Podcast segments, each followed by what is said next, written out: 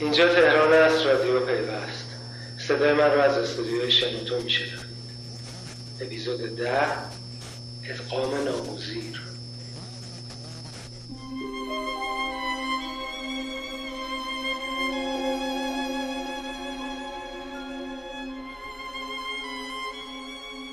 سلام.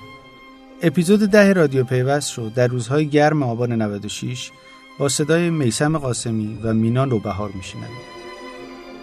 میشنویم هفته ای که در پایان اون هستیم با یک بمب خبری شروع شد.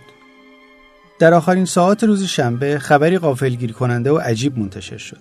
خبری پر از ابهام که حتی در روزهای بعد هم همه جوانبش روشن نشد.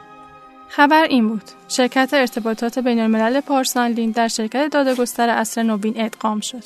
به زبون ساده تر های وب پارسانلاین رو خرید. این خبر رو اولین بار سید ایمان میری مدیرعامل های وب تو اینستاگرامش اعلام کرد و همراه عکسی از جلسه امضای تفاهم نامه با خانواده فاتح.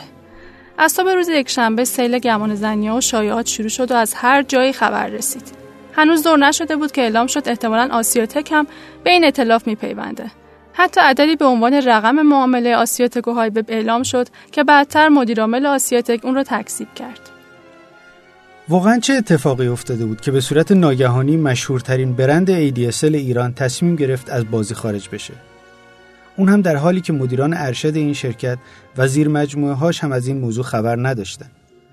گرچه قرار بود در رابطه با این ادغام یک نشست خبری برگزار بشه اما هنوز این اتفاق نیفتاده و در عوض عبدالله فاتح مدیرعامل پارسانلاین در گفتگوهای متعدد با رسانه ها برخی از ابعاد این تصمیم رو شرح داد.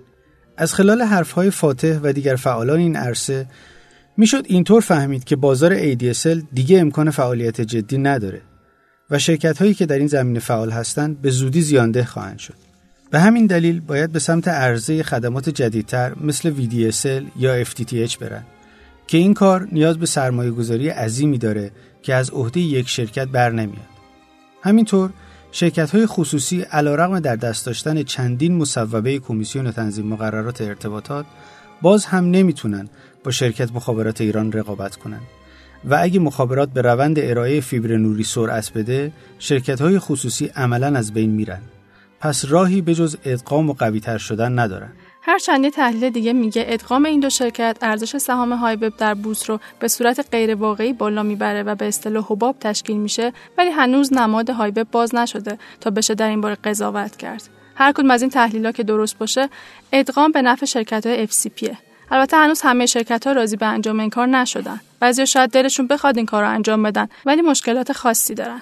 مثلا محمد رضا کریمی رئیس هیئت مدیره پیشگامان ارتباطات در این رابطه میگه نه یه اتفاق خوبیه. حالا اگه که به اون بلوغ برسه که بتونن شرکت کنار هم قرار بگیرن و منافع هم دیگه هم فهم بکنن که اتفاق خیلی خوبیه بله.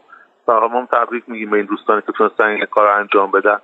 منتها در مورد حالا پیشگامان این مسئله چون مقدار متفاوت به صورت هلدینگه اجازه بدین کار زمان یه مقدار بگذره از طرف دیگه بعضی هم علاقه به این کار ندارن. این وسط آسیاتک که محتمل ترین گزینه برای ادغام بود هم علیرغم همه مذاکره ها و رفت ها فعلا در این مسیر جلو نمیره.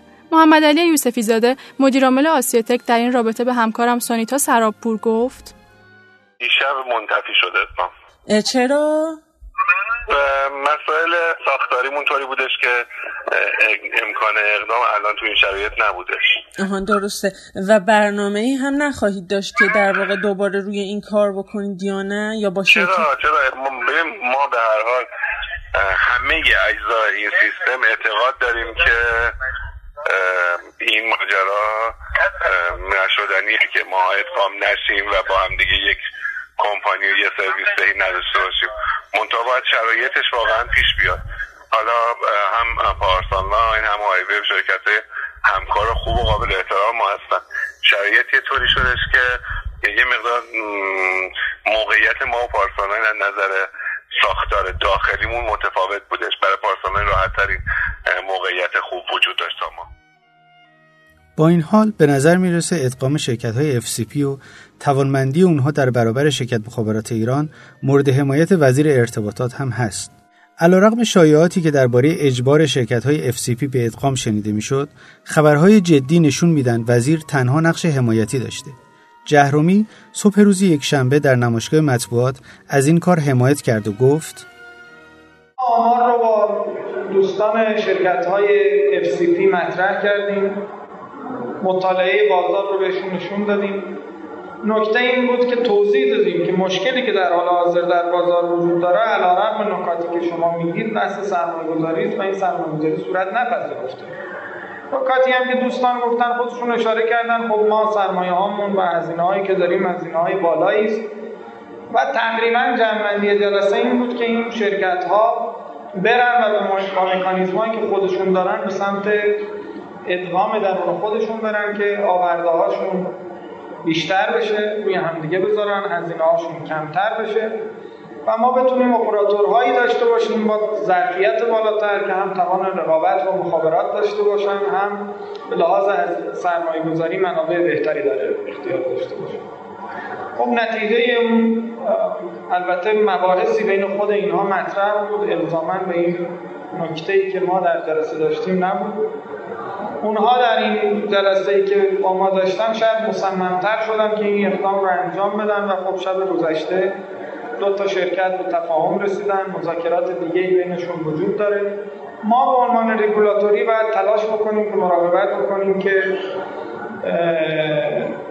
انحصار مجددی به وجود نیاد رقابت حفظ بشه و شرایط به گونه ای پیش بره که فضا رقابتی و به نفع اپراتورهای موجود در بازار و به نفع مصرف کننده نهایی باشه اما این تنها موضوعی نبود که جهرومی دربارش صحبت کرد. اون به موضوع ممنوعیت واردات 21 قلم کالای خارجی هم اشاره کرد. موضوعی که هفته قبل مطرح شده بود و قرار بود جزئیاتش به زودی اعلام بشه.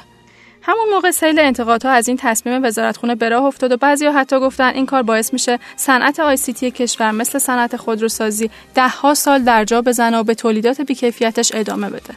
البته وزیر تلاش کرد در یک سلسله توییت از این تصمیم دفاع کنه. اما وقتی اعلام نام این 21 قلم به تعویق افتاد مشخص شد تردیدهایی درباره اجرای شدن این تصمیم وجود داره. از جمله اینکه خود وزیر گفته اگه این اقلام اعلام عمومی بشن ناگهان قیمتشون میره بالا. یکی دیگه از موارد حمایتی دولت از تولید داخل حمایت از پیامرسانهای داخلیه. شاید بزرگترین آرزوی بسیاری از سیاستمداران ایرانی این باشه که پیامرسانهای داخلی جای تلگرام رو بگیرن. به نظر می‌رسه با این وضع منابع آبی کشور خودکفایی در تولید پیامرسان جای خودکفایی در تولید گندم رو بگیره.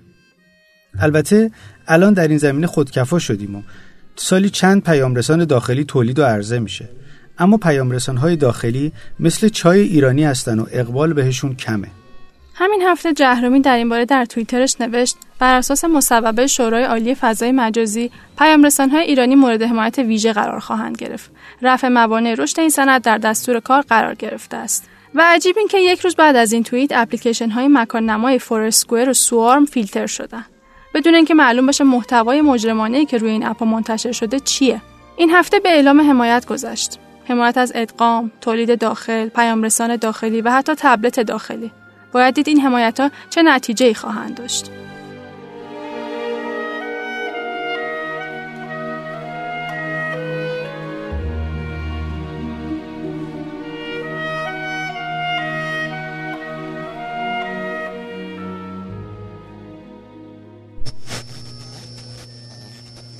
رادیو پیوست را به دوستان خود معرفی کنید و برای موضوعاتی که دوست دارید پادکست بسازید How about?